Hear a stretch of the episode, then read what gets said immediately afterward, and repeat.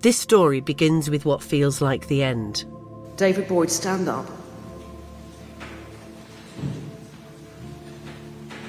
For the murder of Nikki Allan on the 7th of October of 1992, the sentence of the court is one of life imprisonment. You will serve a term of 29 years. David Boyd was sentenced in May this year for the brutal killing of a seven year old girl.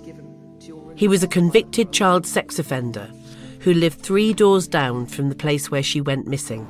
As an investigative team, we have worked tirelessly, tirelessly on what has been a complex and challenging investigation.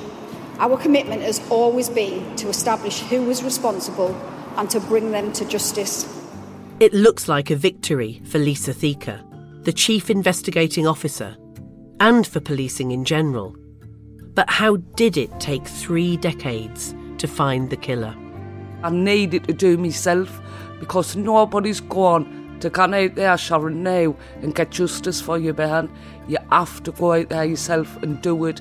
George Heron was, he looked weak, he looked feeble, he looked pale, greasy hair, big glasses. He was kind of your stereotypical child murderer, if, if, if you like. Do you think that police might make a judgment on someone based on their appearance or on their background? No, no.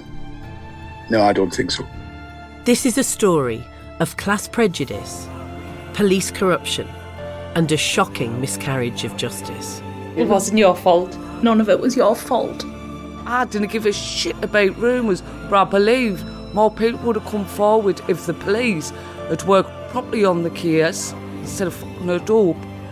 And a mother who never stopped looking for the man the police missed. I'm Julie Bindel, and this is Three Doors Down A Murder, a Mother, and a 30 year investigation.